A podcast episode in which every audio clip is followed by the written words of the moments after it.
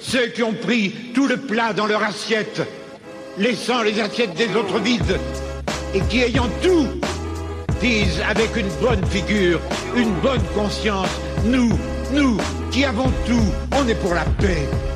Je sais que je dois leur crier à ceux-là, les premiers violents, les provocateurs de toute violence, c'est vous. Vous écoutez Contre-Culture, le podcast dans lequel on se défait des stéréotypes et des conceptions problématiques que nous avons toutes et tous intériorisés pour construire un monde plus bienveillant et empathique. Dans cet épisode et dans celui qui suit, on va parler d'antiracisme avec Asma. Donc euh, salut, moi c'est Asma Cherkaoui je suis étudiante à Paris 1 en master 1 de sciences politiques et euh, je suis originaire de Casablanca. Donc j'ai grandi au Maroc et je suis venue en France il y a 4 ans pour faire mes études. Euh, j'ai fait ma scolarité dans un lycée français, dans un collège français. Euh, je me définis comme étant une femme marocaine qui a l'ambition de faire de la recherche plus tard dans tout ce qui est euh, anticolonial et dans tout ce qui est développement de l'Afrique et du Moyen-Orient. Dans une société raciste, il ne suffit pas d'être non raciste, il faut être antiraciste. C'est ce qu'écrit la militante, professeure de philosophie américaine Angela Davis. On pense souvent, à tort, qu'il n'y a plus vraiment de racisme dans nos sociétés. On pense même ne pas être raciste. Mais malheureusement, on est né dans une société raciste. Nous avons appris à être racistes inconsciemment. Comme l'écrit Ibrahim Kendi, nous savons comment être raciste, nous savons comment prétendre ne pas être raciste, Apprenons maintenant à être antiracistes. Cet épisode s'adresse à toutes les personnes blanches qui perpétuent le système raciste sans s'en rendre compte et à toutes celles et ceux qui veulent participer aux côtés de nos amis non blanches pour lutter pour un monde réellement égalitaire. Alors, comment devenir un réel allié des mouvements antiracistes? Pour répondre à cette question, il faut déjà comprendre que dans notre société, tout le monde est racialisé. Il est donc réellement important de se reconnaître comme blanc. Le racisme ne concerne pas seulement les personnes racisées, c'est-à-dire les personnes non blanches. L'identification raciale au sein de la société joue un rôle fondamental dans le développement de l'identité, dans notre manière de nous voir nous-mêmes. Quand nous avons l'air blanc, alors nous sommes traités comme tels par la société. C'est ce qu'écrit la sociologue américaine D'Angelo.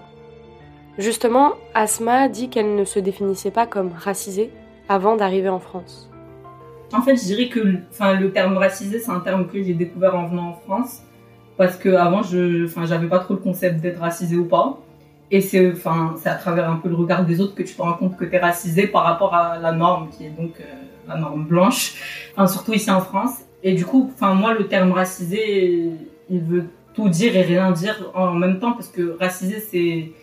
Enfin, déjà d'un point de vue strictement je sais pas, scientifique, on est tous racisés, on fait tous partie de la même race, mais on se rend compte que d'un point de vue un peu social, quand on emploie le terme racisé, on emploie vraiment genre les, enfin on définit vraiment les pieds aussi, genre les people of color, donc tout ce qui n'est pas blanc. Ça peut être un terme militant dans le, dans le sens où justement être racisé, enfin se reconnaître comme étant racisé, c'est déjà prendre, c'est déjà reconnaître que la, norme c'est la norme blanche et que tout le reste toutes les autres ethnies, on va dire, constituent ce qu'on appelle être racisé.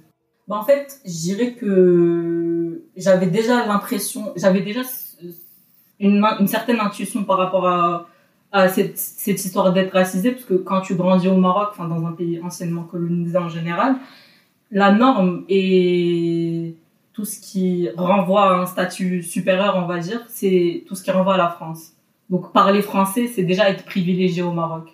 Et du coup, on a un certain, il y a un certain faible déjà pour la culture française et il y a un, certain complexe par rapport à la culture française au Maroc qui s'explique par la colonisation tout simplement. Et toujours aujourd'hui, il y a cette idée que justement, enfin, l'empreinte de la France sur le Maroc, c'est euh, c'est une, une, certaine forme de supériorité, je pense. Donc quand je suis venue en France, euh, la première expérience que j'ai eue, déjà euh, à la fac, je dirais, c'est que bah, tout de suite on te demande d'où tu viens. Et quand, on, quand tu dis que tu viens du Maroc, il y a beaucoup de, de questions de type Ah, mais t'étais dans quel genre d'école? T'as fait quel genre de parcours? Tu... il y a, y a une certaine curiosité, enfin je sais pas si c'est une curiosité, mais en tout cas on questionne, euh, on questionne ton parcours déjà, comme si c'était à toi de justifier ta présence ici. Après il y a tout un, tout un, toute une catégorie de questions que moi je trouve un peu, enfin non pas un peu, vraiment inacceptable de type comment ça se fait que tu parles aussi bien français? Et ça c'est une question que qu'on pose souvent, mais moi j'aimerais dire à aux gens qui posent ce type de questions. Euh, je sais pas, ouvre un, un je sais qu'on dit pas, qu'on raconte pas l'histoire coloniale de la France dans les manuels d'histoire, mais en tant que Français, tu devrais te, te demander quel type de pays on a colonisé, et tu sais repérer, tu sais très bien qu'il y a une, il y a eu tout un projet de d'Afrique francophone. Du coup, tu devrais quand même savoir quel type de personnes parlent ou ne parlent pas français.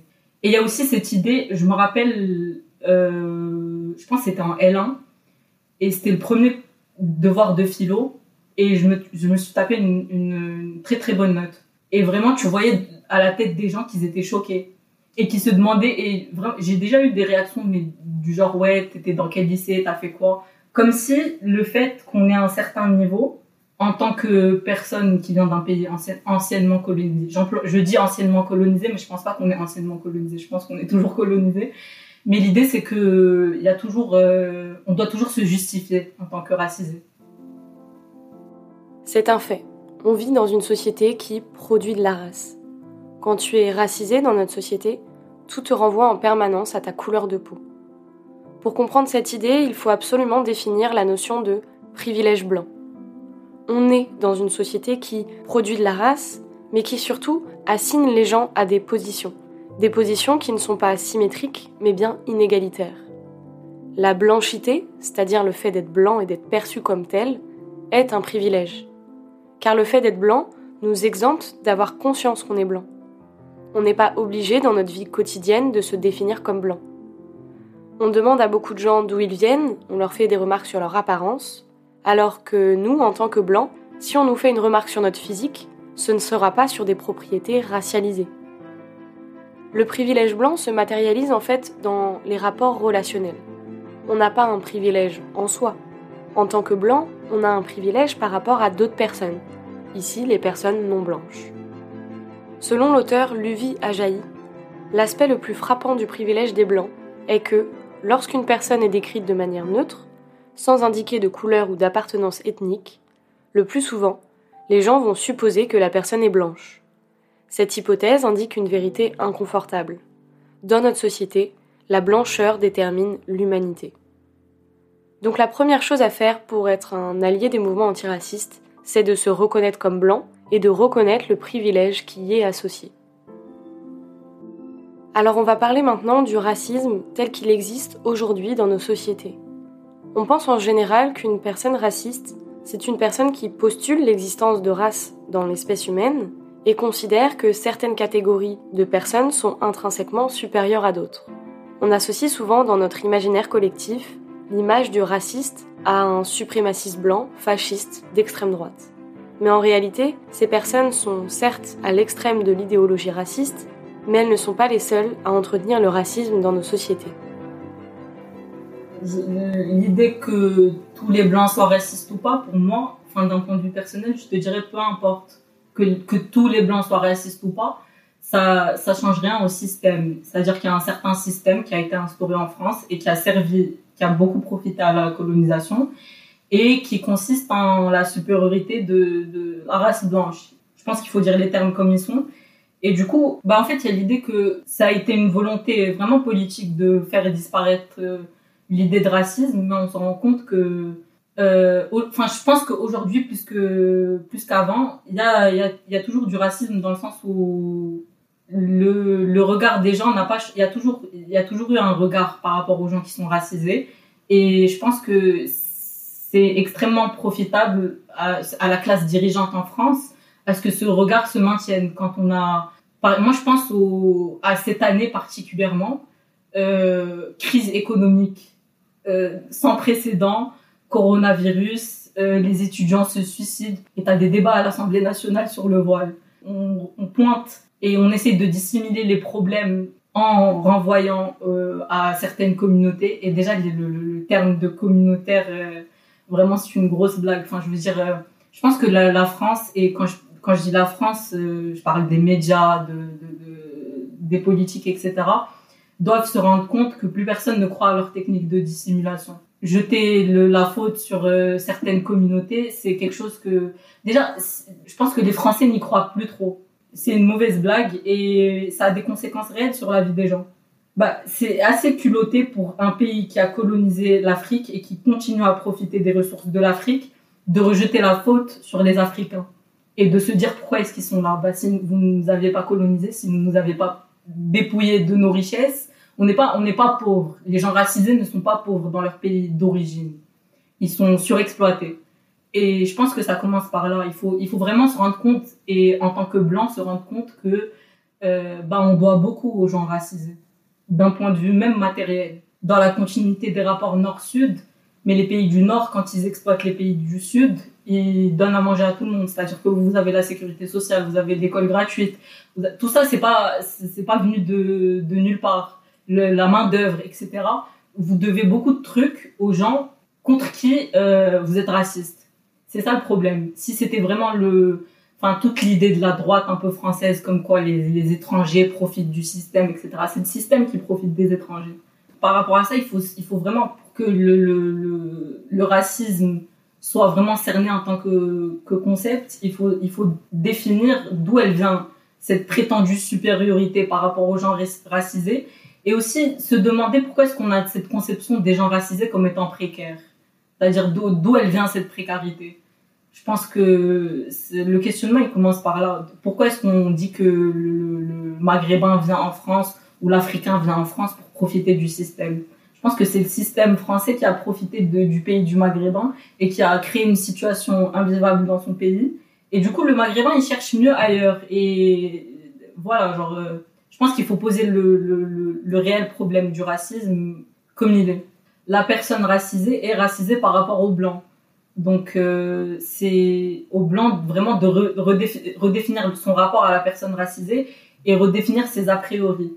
Et là, faut vraiment questionner tous les fantasmes coloniaux créés par la France. Euh, et là, je pense vraiment à la conception qu'on a ici de, la femme maghrébine.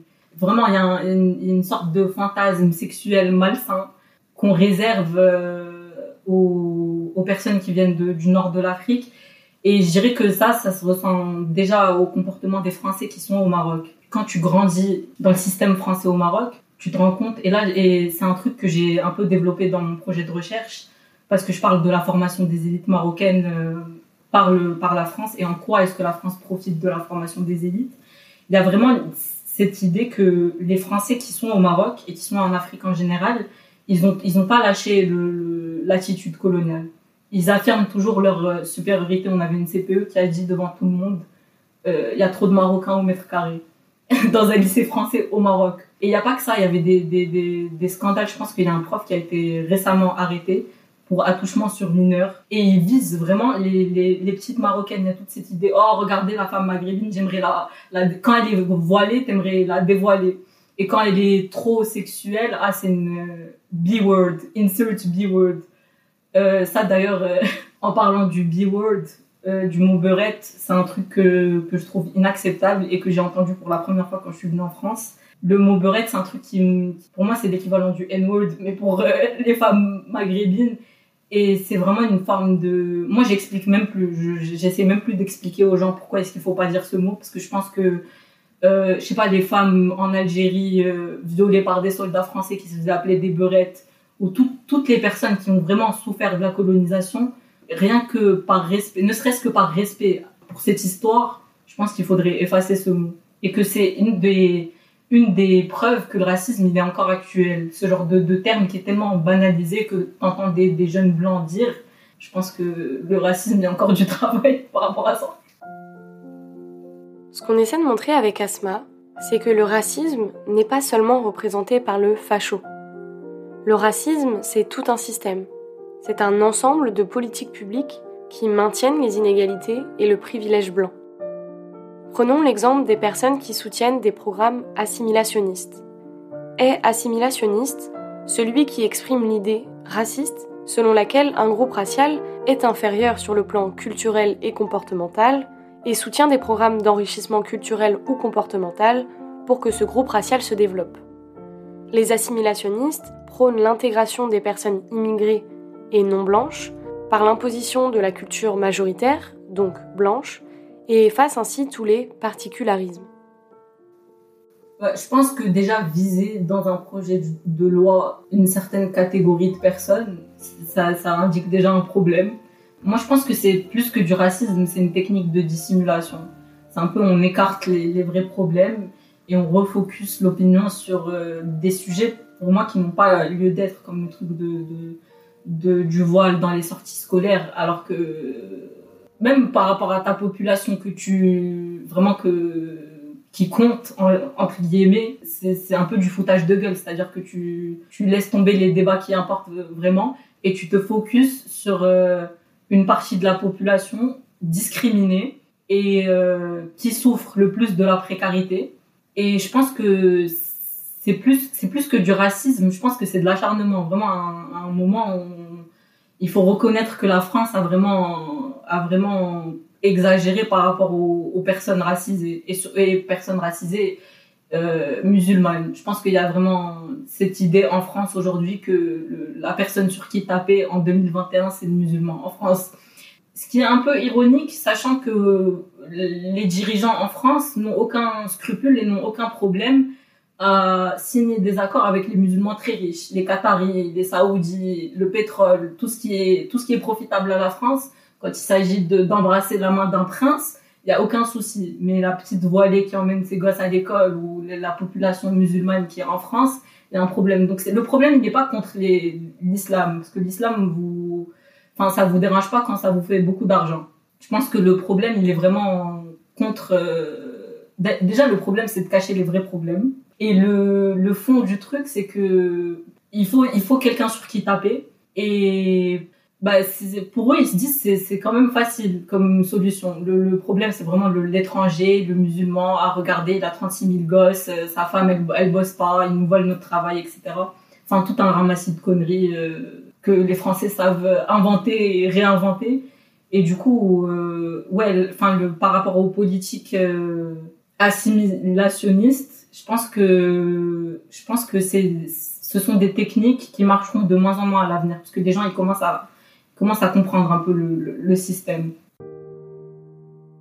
Aujourd'hui, le racisme s'exprime par une dichotomie entre le bien et le mal.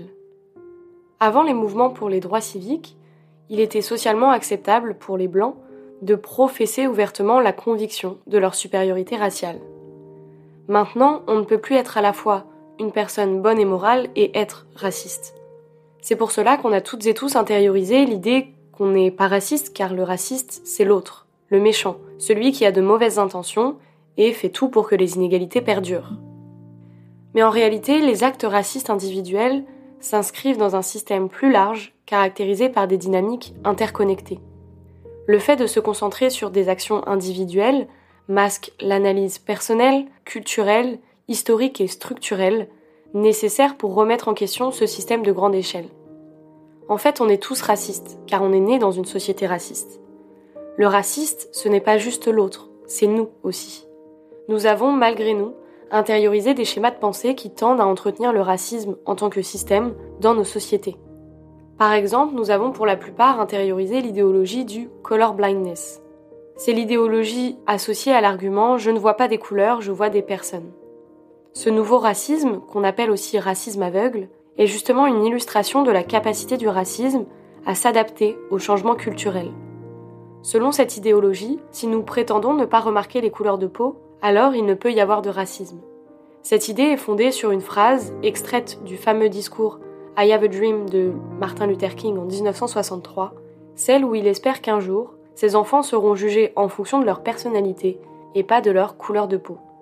S'il s'agissait au départ d'une stratégie bien intentionnée de mettre un terme au racisme, en pratique, cette stratégie de color blindness a servi à nier sa réalité et par conséquent à la maintenir en place.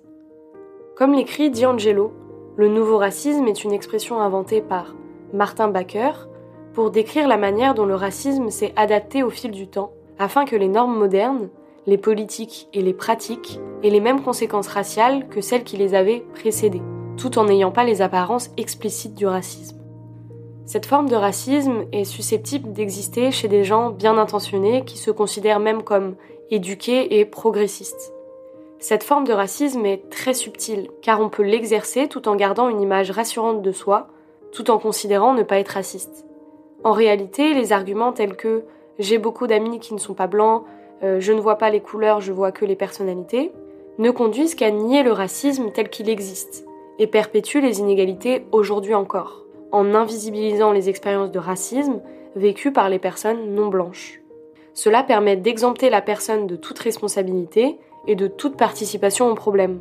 Ce faisant, les personnes qui partagent cette idéologie du color blindness protègent le statu quo racial. Après, le, truc avec le color blindness, c'est que après, c'est vraiment une attitude de blanc, je pense, de se déresponsabiliser de, de, de, tout ce qui est extrêmement d'un système qui était extrêmement profitable. C'est-à-dire tu dis ah non je vois pas de couleur, tout le monde est pareil. Bah tout le monde n'est pas pareil en termes d'emploi, tout le monde n'est pas pareil en termes de, de salaire, en termes d'études. Euh, on vit dans un pays extrêmement inégal. Et, euh, et du coup, le truc avec le color blindness, c'est que c'est vraiment, même quand tu poses, quand tu dis aux, aux, personnes blanches, votre système, votre gouvernement, les Français, ils disent, ah non, c'est pas moi. Pourquoi est-ce que je pourrais pas utiliser le mot beurette? Moi, j'ai jamais tué qui que ce soit, euh, j'ai jamais participé à la colonisation. Oui, mais tu profites extrêmement du système qui a créé la colonisation l'idée l'idée c'est de vraiment assumer la responsabilité d'être blanc dans un système où être blanc c'est extrêmement c'est extrêmement favorable et c'est être extrêmement privilégié je pense. Pour combattre le racisme, il faut accepter de parler de race, de racisme et d'identité racialisée. Pour citer Ibrahim Kendi, la race est un mirage, oui, mais un mirage autour duquel l'humanité s'est organisée de bien des façons, très réelles. Imaginer la fin de l'existence des races dans un monde raciste, c'est aussi conservateur et néfaste qu'imaginer que les classes n'existent plus dans un monde capitaliste. Cela permet aux races et classes dominantes de continuer à dominer. Les assimilationnistes croient dans le mythe post-racial selon lequel parler de race constitue le racisme, ou que si nous cessons de nous identifier par notre race, le racisme disparaîtra comme par miracle. Ils ne comprennent pas que si nous cessons d'utiliser des catégories raciales, alors nous ne serons pas capables d'identifier l'iniquité raciale et les politiques racistes. Alors la solution finale du pouvoir raciste sera achevée. Un monde inique dont l'iniquité est invisible et à laquelle il est donc impossible de résister. En finir avec les catégories raciales est potentiellement la dernière, et non la première étape, de la lutte antiraciste. Tous ces efforts de déresponsabilisation, ils sont vains parce qu'on remarque qu'on est inégal par rapport à la race. On remarque qu'on a une certaine position en tant que racisé. Euh, que tu sois riche ou pauvre. C'est même pas le, le souci quand t'es racisé, t'as déjà une certaine infériorité. Moi, je parle d'un point de vue extrêmement privilégié. Je, je, je, viens pas des bidonvilles. Voilà, j'ai un certain statut au Maroc. Et il faut, il faut déjà assumer ce statut parce qu'on n'est pas, on n'est pas tous pauvres de la même manière aux yeux de la France. C'est-à-dire que moi, j'ai une, une, bourse d'excellence du gouvernement français. Je suis, il y a immigré immigré pour les Français. Et ils, savent, ils, connaissent, ceux qui dirigent connaissent la différence. Ceux qui dirigent pas ne connaissent pas la différence. Ils voient tes sourcils, ils voient ton visage, ils te, ils te catégorisent euh, d'emblée et, euh, et du coup, ça donne, ça donne vraiment des situations où tu te dis, mais pour cette personne, pour, pour la personne qui te regarde, que ce soit la vieille dame dans le bus qui te regarde mal ou qui te dit de parler français, parce que j'ai déjà eu ce genre d'expérience avec des gens en France, déjà tu te dis euh, que la personne, elle, elle, elle, cerne pas le problème, qu'elle profite un peu de, du système qui est mis en place pour imposer une certaine supériorité qui ne lui va pas et qui est pas justifié inconsciemment et enfin de manière assez systématique. Déjà quand tu passes à côté d'un policier en France en tant que personne racisée, t'as chaud. Alors je me dis ça ça, ça, devrait faire quoi d'être euh, blanc et de pas ressentir cette sensation de vraiment ton rythme cardiaque s'accélère quand tu passes à côté d'un policier en France? Parce que t'as entendu tellement de trucs, t'as vu tellement de trucs. Pour vraiment comprendre le racisme, il faut le distinguer des préjugés, la discrimination. Les préjugés sont des idées préconçues au sujet d'une personne qui se basent sur les groupes sociaux à laquelle elle appartient. Ce sont des pensées, des sentiments, des stéréotypes, des attitudes et des généralisations qui se fondent sur des expériences inexistantes ou rares et que l'on projette sur tous les membres de ce groupe social. Nos préjugés sont partagés par les autres car nous avons toutes et tous intériorisé les mêmes schémas de pensée. Ces informations aident en fait à percevoir un groupe social à partir de notre cadre culturel. La discrimination, elle, est l'action qui se fonde sur ces préjugés. Cela peut se matérialiser sous la forme de l'indifférence, de l'exclusion, de la menace, de la diffamation ou de la violence. C'est lorsque ces préjugés sur un groupe racial sont soutenus par la puissance de l'autorité légale et le contrôle institutionnel qu'ils se transforment réellement en racisme, c'est-à-dire en un système qui dépasse les simples actions des individus. La puissance institutionnelle transforme les préjugés et la discrimination en structures d'oppression. Le problème avec le racisme, en tant que système, c'est qu'il nous conduit à penser les inégalités comme relevant des seuls comportements individuels. Et aussi à penser que le racisme perdure du fait de l'ignorance et de la haine des individus. On imagine toujours le raciste comme l'autre, comme l'ignorant. En réalité, le problème de fond du racisme n'est pas l'ignorance et la haine. Les idées racistes ne causent pas les politiques racistes. Le problème de fond a toujours été l'intérêt du pouvoir raciste. Je pense que ça c'est hyper important. C'est vraiment le point qui fait, qui explique tout le système parce qu'on a cette idée et euh, le racisme, le racisme pardon libéral va s'en servir. Il va se servir de, du fait qu'on représente le racisme comme étant le, le fasciste, euh, celui qui est ouvertement limite nazi genre, euh, dans ses idées, alors que pas du tout. Au contraire, le raciste fasciste, il est facilement reconnaissable. Le raciste libéral qui te sort des petits pics, qui te discrimine à l'emploi, euh, qui reconnaît pas ta valeur, mais qui a ce, toujours sous couvert de ah non, je suis pas raciste. C'est le racisme dont il faut vraiment se méfier, parce que c'est le racisme qui passe et qui maintient le système tout le monde sait reconnaître un fasciste. Personne, ça me fait un peu penser à un discours de Malcolm X où il dit que le raciste fasciste, il est facilement reconnaissable. C'est un loup dans la forêt. Le raciste libéral, c'est un renard. Tu le reconnais pas. C'est un danger qui est plus, qui est plus important parce que tu sais pas que, qu'il est vraiment raciste. Mais après, il y a toutes, tous les présupposés qui sortent petit à petit et tu te rends compte que tu vraiment pas sur un pied d'égalité avec cette personne. Alors que le fasciste, il te le dit ouvertement. Après, c'est un débat qu'on a vraiment avec euh, mes potes racisés, entre guillemets. C'est vraiment le raciste à l'ancienne, limite, c'est un danger moindre. Parce que tu le, reconnais, tu le reconnais directement. Tu préfères celui qui te dit ça le boule à celui qui s'assoit avec toi, qui te parle, qui fait genre il t'accepte. Et après, tu, il te sort des questions en mode mais comment ça se fait que t'as ça? Comment ça se fait que t'as ci? Comment ça se fait que tu parles aussi bien français? Comment ça se fait que. Bref, plein de comment ça se fait. T'es toujours dans la justification avec lui sous couvert de ah mais non mais moi euh, je suis pas raciste j'ai des amis noirs je suis pas raciste euh, ma cousine euh, son mec est arabe et qu'est-ce qu'on s'en fout? C'est pas c'est pas du tout après c'est vraiment un comportement typique de blanc de se justifier par rapport à son racisme ou son non racisme en disant ah non euh, je suis pas raciste je vous tolère. Enfin je pense de manière plus générale se dire il faut pas il faut pas chercher à se justifier en tant que non raciste montre le essaye de t'intéresser au, au, pourquoi est-ce que le système est raciste. Essaye de t'intéresser à l'histoire coloniale de la France. Il y a beaucoup de trucs que les gens en France ne connaissent pas. Il y a beaucoup de trucs qui se sont passés pendant le moment de la colonisation et après le moment de la colonisation qui font que la France profite extrêmement des pays dont la population est, est victime de racisme. S'intéresser à ça, s'intéresser au passé colonial de la France, c'est déjà s'engager dans une certaine démarche.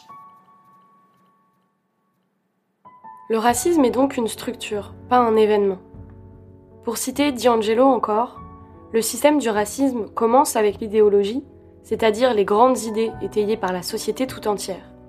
Puis l'idéologie est raffermie, socialement par le biais de l'école et des manuels scolaires, des discours politiques, des films, de la publicité, des fêtes, du vocabulaire et des expressions idiomatiques. Ces idées sont aussi confortées au moyen de sanctions sociales lorsque quelqu'un met en doute une idéologie et par la rareté des idées alternatives. Les idéologies sont les structures grâce auxquelles on nous apprend à représenter, interpréter et comprendre l'existence sociale et à lui donner un sens. Puisque le racisme fait système, nous intériorisons toutes et tous ces schémas de pensée qui justifient et invisibilisent le racisme. Le racisme dans notre société est donc systémique et institutionnalisé. Cela veut dire que les personnes non blanches peuvent elles aussi avoir des préjugés et exercer des discriminations envers des personnes blanches. Mais ça veut surtout dire que les personnes non blanches ne bénéficient pas de la puissance légale et institutionnelle pour les transformer en racisme. L'impact de leurs préjugés contre les blancs est nécessairement ponctuel et contextuel. C'est pour cela qu'on ne peut pas parler de racisme anti-blanc. Au contraire, le racisme institutionnalisé transforme les préjugés contre les personnes non blanches en inégalités effectives. Le privilège blanc, ce n'est pas tant l'idée que les blancs ont des droits, c'est l'idée que ne pas être blanc signifie être privé de ses droits dans de nombreuses situations. Par exemple, ne pas avoir peur que la police tue votre enfant sans raison n'est pas un privilège, c'est un droit. Et eh bien ce droit représente un privilège pour les blancs, car les personnes non blanches sont privées de ce droit. Le privilège blanc, je pense qu'il se ressent matériellement, mais aussi d'un point de vue symbolique, c'est-à-dire que quand tu es une personne blanche, il y a beaucoup de trucs, il y a beaucoup de questions que tu n'as pas à te poser tu te demandes pas quand tu postules pour un emploi si ton nom il fait trop arabe ou si ta tête elle fait trop arabe ou noir ou quoi que ce soit. quand tu demandes de, à louer un appart, t'es pas refusé au nom. C'est-à-dire qu'il y a plein de, il y a plein de trucs de la vie quotidienne vraiment banales, il y a plein de questions que t'as pas à te poser. Donc déjà c'est une charge en moins.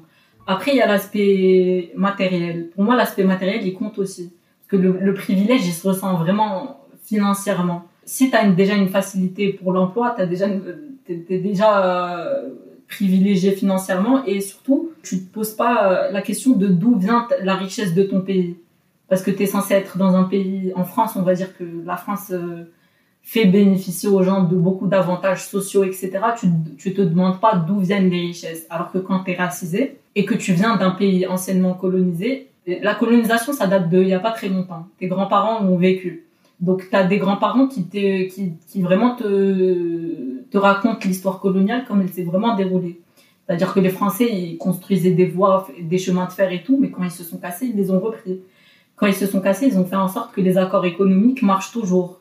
Ils, sont, ils ont fait en sorte qu'ils profitent toujours des richesses, vraiment de, des ressources premières de, de, de l'Afrique. Du coup, tu te, tu te dis, même d'un point de vue main-d'œuvre, quand tu es marocain, tu connais forcément quelqu'un qui a bossé en tant qu'ouvrier en France et qui a construit les métros, les, les, chemins, enfin bref. Et du coup, tu te dis vraiment, euh, ma population a un peu construit ce, un peu, totalement construit ce pays. Ma population, comme toutes les populations africaines. Et du coup, tu te dis, euh, tout ce dont ils profitent, la population de, locale en Afrique pourrait en profiter si on n'avait pas vraiment ce, toute cette histoire coloniale. Du coup, tu, tu, tu, relativises un peu l'idée de pays développés et pays pas développés. Tu dis qu'on est plus euh, un pays exploité et que justement, les Blancs qui sont en France ne se rendent même pas compte de la moitié de cette exploitation. Ils te voient comme quelqu'un qui profite du système alors, qu'ils alors que eux-mêmes, ils se voient pas comme, comme une personne qui, qui profite du système. Je pense que l'idée de se, de se renseigner sur l'histoire coloniale de la France, c'est là où on commence la démarche pour euh, cerner un peu le système raciste. On peut donner un autre exemple pour comprendre le privilège blanc, c'est celui du communautarisme. Dans notre société, le communautarisme blanc est considéré comme normal. C'est un communautarisme qui est choisi et qui souvent n'est pas reconnu par les personnes blanches. Alors que le communautarisme supposé des minoritaires est lui subi et fortement critiqué. On répète partout dans les médias que ce sont des gens qui ne s'intègrent pas, qui détestent les blancs et divisent la nation. Une rhétorique d'ailleurs qui entretient l'idée de la nécessité des politiques assimilationnistes. En réalité, quand on est blanc, on n'a pas à se justifier du fait que ses amis soient blancs. La position majoritaire, c'est de ne pas avoir à se poser de questions. Au contraire, être racisé, c'est être constamment amené à anticiper le racisme. C'est ça, la charge raciale. On a donc d'un côté le privilège blanc, donc des droits que les personnes non blanches n'ont pas, et de l'autre côté la charge raciale, une charge émotionnelle et psychologique que les personnes blanches n'ont pas, car elles ont le luxe de ne pas se poser de questions sur comment elles sont perçues par les autres. Donc individuellement, les blancs peuvent être contre le racisme, mais ils n'en bénéficient pas moins d'un système qui les favorise en tant que groupe. Pour citer D'Angelo, dire que le racisme les favorise ne signifie pas que les blancs individuellement n'est pas d'obstacle à surmonter ou de combat à mener, ce que cela signifie, c'est que le racisme ne fait pas partie des épreuves qu'ils doivent surmonter. Quand tu es une personne blanche, tu, tu, fais partie de la norme, tu définis la norme. était introduit en tant que norme. C'est-à-dire que les autres doivent se, se, soumettre à toi en tant que tout ce que tu représentes culturellement, socialement, etc. Et euh, le racisme, il est systémique dans la mesure où la blanchité est la norme. D'une certaine façon, quand on, quand on définit ce qui est, ce qui est mainstream, ce qui fait partie de la culture euh, et ce qui est mis en avant, on, on est toujours euh, face à des personnes blanches qui introduisent euh, ce, qui est, ce qui est bon et ce qui est acceptable d'un point de vue vraiment, vraiment vestimentaire, euh, dans, dans tout ce que la blanchité représente. C'est-à-dire la norme de beauté, c'est vraiment la personne blanche. Mais quand la personne blanche pique, enfin vraiment des, des, traits qui appartiennent aux racisés, là, ces traits sont reconnus comme étant beaux. Et quand c'est la personne racisée qui, qui met en avant ses propres traits, elle est tout de suite moquée. Et ça, c'est un truc que vraiment j'ai remarqué. Bah déjà au Maroc, euh, comme j'étais dans dans, dans le système français, on remarquait tout de suite que c'était toujours la petite blonde qui était vraiment le modèle, la, meuf populaire et tout. Et du coup, euh, alors qu'on était dans notre propre pays, c'est ça le, c'est vraiment le problème. Enfin, pour dire que le, concept de blanchité et de racisme systémique, il dépasse vraiment les frontières de la France c'est une idéologie que la France a implantée dans, l'ensemble de, des, pays qui étaient sous son influence et qui le sont encore. Et l'idée, c'est que ça crée vraiment un complexe d'infériorité chez les personnes racisées. On a toujours l'idée que ce qui est, ce qui est beau, ce qui est bien, appartient à, au système blanc. Enfin, c'est un truc hyper bête, mais déjà le, le culte de la minceur, c'est pas un truc qui est forcément enfin, bon dans le système marocain, mais quand on, quand on est en France et qu'on voit à quel point les gens, surtout les blancs, sont, les blanches sont toutes minces et on se dit, on identifie tout de suite ça à être belle. Alors que dans sa culture, pas du tout. Et il euh, n'y a pas que ça, les cheveux aussi, avoir les cheveux lisses, euh, faire son maquillage d'une certaine manière. Mais après, quand c'est des femmes blanches qui puise un peu dans ce qui appartient à notre culture, là tout de suite c'est beau. Mais quand c'est nous, on est considéré comme étant blédards, etc. Euh. Mais du coup, quand c'est une blanche qui porte des wigs, euh, etc., et qui se fait les sourcils euh, épais, là ça dérange personne. Mais quand c'est une personne noire, là vraiment, c'est à elle de se soumettre aux, critères de beauté occidentaux qui, pour moi, en fait, le, le comble avec les critères de beauté occidentaux, c'est qu'ils puisent dans les critères de beauté, de beauté euh, pardon, orientaux, africains, etc., mais sous couvert d'être blanc. Et c'est vraiment un truc qui définit la blanchité pour moi, c'est s'approprier la culture des autres et la rendre mainstream, la rendre acceptable en tant que blanc. Maintenant qu'on a montré comment le racisme existe toujours dans notre société car il est profondément ancré dans nos institutions et dans nos schémas de pensée, il est temps de parler de suprématie blanche. La suprématie blanche, ce n'est pas seulement les fascistes d'extrême droite qui se baladent avec des torches et appellent au génocide des personnes non blanches. La suprématie blanche, c'est l'expression qui décrit la culture dans laquelle nous vivons. Une culture qui accorde aux blancs et à tout ce qui leur est associé un statut d'idéal. La suprématie blanche ne se résume pas à l'idée que les blancs sont supérieurs aux autres. C'est le postulat bien plus profondément ancré dans notre société qui soutient l'idée des blancs comme la norme, l'universel, et donc des personnes non blanches comme une déviance à cette norme.